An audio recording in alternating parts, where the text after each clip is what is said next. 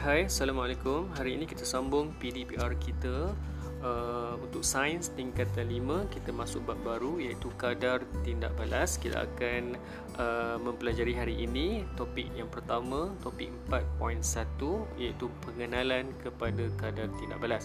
So sebelum cikgu terang uh, saya harap murid-murid telah pun bersedia uh, dengan buku teks masing-masing. Buka muka surat 116 ya Okey, mari kita bincang eh. Apakah yang dimaksudkan dengan kadar tindak balas. So sebelum kita faham kadar tindak balas, kita kena faham dulu apa itu tindak balas.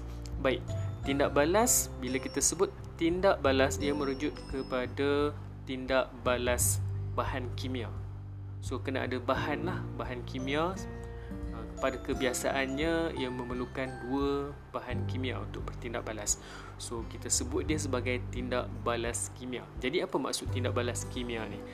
Tindak balas kimia ni dia merujuk kepada proses pertukaran. So kalau saya sebut ataupun kamu sebut tindak balas, so maksud tindak balas tu adalah merujuk kepada pertukaran. Jadi kita sebut dengan istilah penuh tindak balas kimia. So apa dia tindak balas kimia?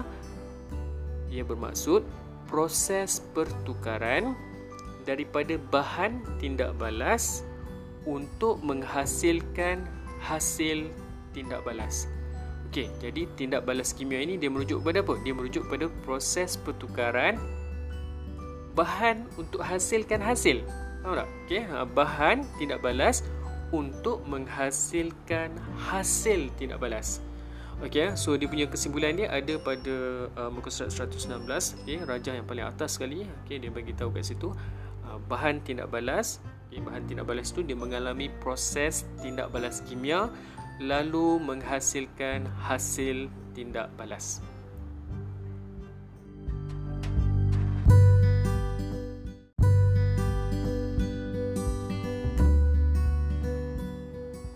Okey, mari kita lihat contoh tindak balas kimia.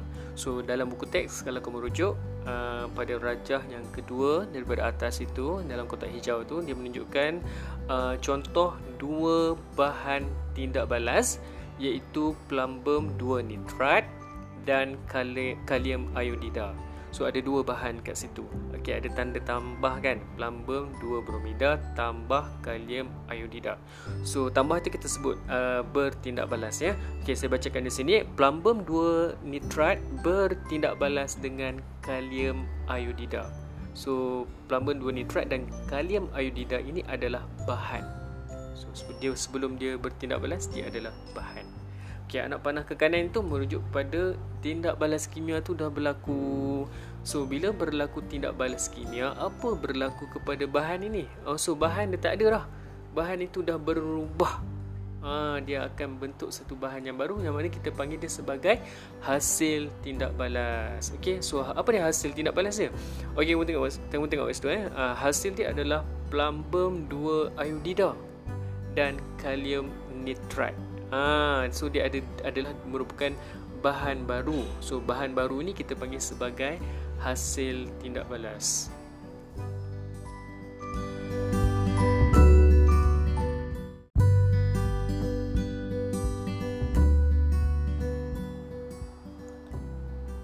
Semasa suatu tindak balas berlaku, okay, bahan tindak balas ini dia akan bertukar menjadi hasil tindak balas seperti mana yang saya jelaskan tadi.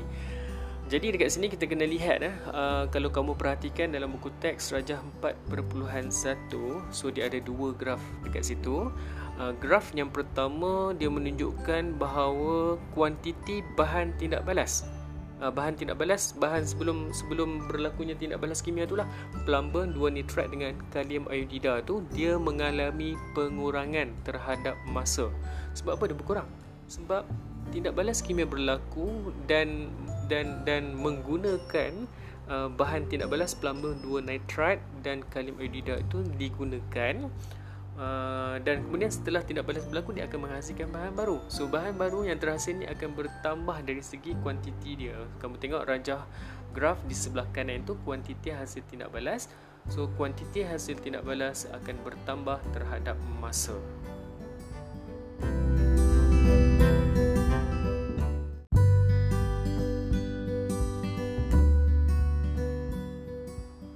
Seterusnya cikgu nak kamu lihat uh, pada rajah 4.2 iaitu graf perubahan kuantiti bahan tindak balas dan kuantiti hasil tindak balas melawan masa eh. So perhatikan dekat situ dan cuba fahamkan eh uh, persamaan dan perbezaan dalam graf-graf perubahan kuantiti bahan tindak balas ataupun kuantiti hasil tindak balas melawan masa dalam rajah tu. So dia ada dua eh. Uh, dia ada dua kategori. Yang pertama adalah tindak balas cepat yang kedua adalah tindak balas perlahan. So, tindak balas cepat adalah uh, graf uh, garisan yang berwarna biru. Okey, manakala tindak balas perlahan adalah uh, garisan yang berwarna warna apa tu? Orange ke? Ha, warna orange ke merah ke boleh eh? So, macam mana tu kadar tindak balas cepat apa apa maksud dia? Okey, maksud dia kuantiti bahan tindak balas tu dia berkurang lebih cepat.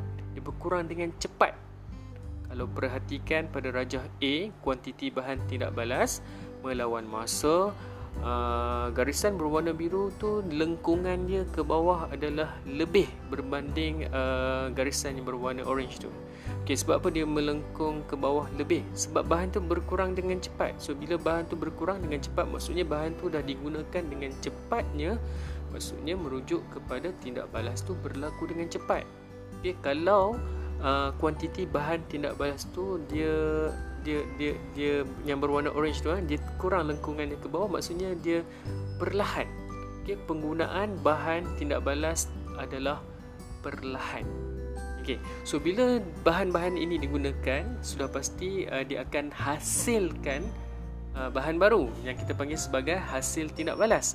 Okey kita lihat pula pada rajah B kuantiti bahan tindak balas melawan masa So apa yang berlaku dekat situ? Garisan yang berwarna biru uh, Kuantiti hasil tindak, bahal, tindak balas tu dia dia bertambah dengan cepat. So dia lengkung ke atas. Uh, Dia bertambah dengan cepat. Maksudnya proses tindak balas uh, Kimia tadi tu Dia berlaku dengan cepat Berbanding dengan garisan yang berwarna orange tu. Di mana kuantiti hasil tindak balas dia adalah perlahan. Okay, so bila perlahan maksudnya uh, lengkungan dia adalah lebih ke bawah.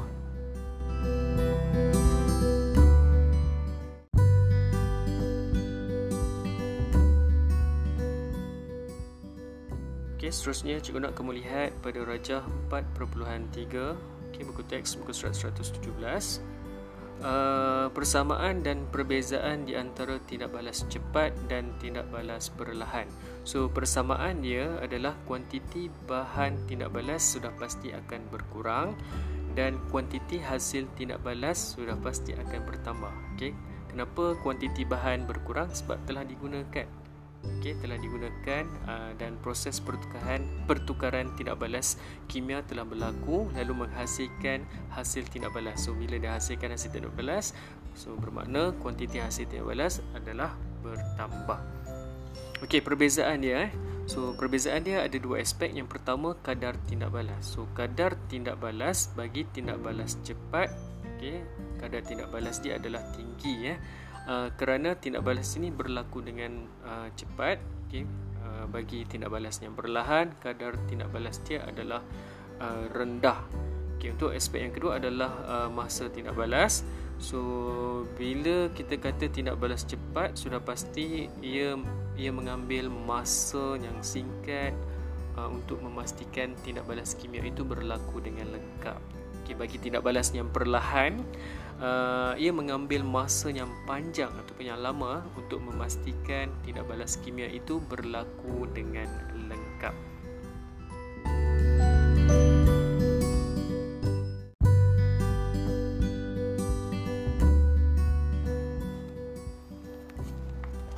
Okey, seterusnya uh, kita nak fahamkan eh, uh, apa yang dimaksudkan dengan kadar tindak balas.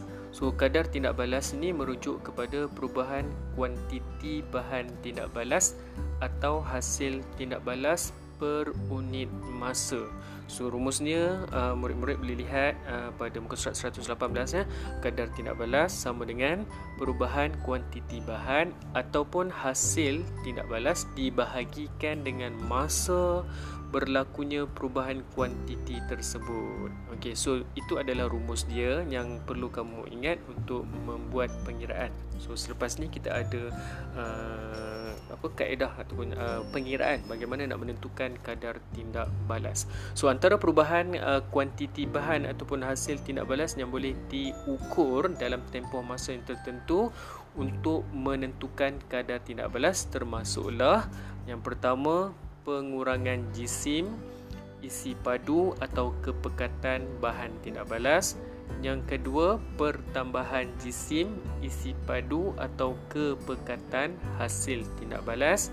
Yang ketiga, pengurangan atau pertambahan tekanan, suhu, nilai pH, kekonduksian elektrik, kekonduksian haba atau keamatan warna campuran tindak balas. Yang keempat, pertambahan isi padu atau tekanan gas yang terbebas dan yang kelima uh, boleh juga ditentukan dengan secara melihat pertambahan ketinggian mendadak yang terbentuk. So, yang ini adalah merupakan antara perubahan kuantiti bahan atau hasil yang boleh diperhatikan. Okey, so dalam contoh buku teks itu dia menggunakan uh, pengurangan jisim bahan kimia. So uh, kaedah uh, penentuan kadar tindak balas ni kamu boleh lihat dalam pautan yang diberikan dalam description podcast ini. So nanti saya beri pautan ada cikgu, seorang cikgu dia akan jelaskan uh, bagaimana untuk membuat pengiraan. Okey eh. So saya rasa sekadar itu sahaja untuk topik 4.1 ini. Nanti kita teruskan perbincangan modul kita okey menerusi voice chat Telegram. Okey, sekadar itu sahaja. Sekian. Assalamualaikum.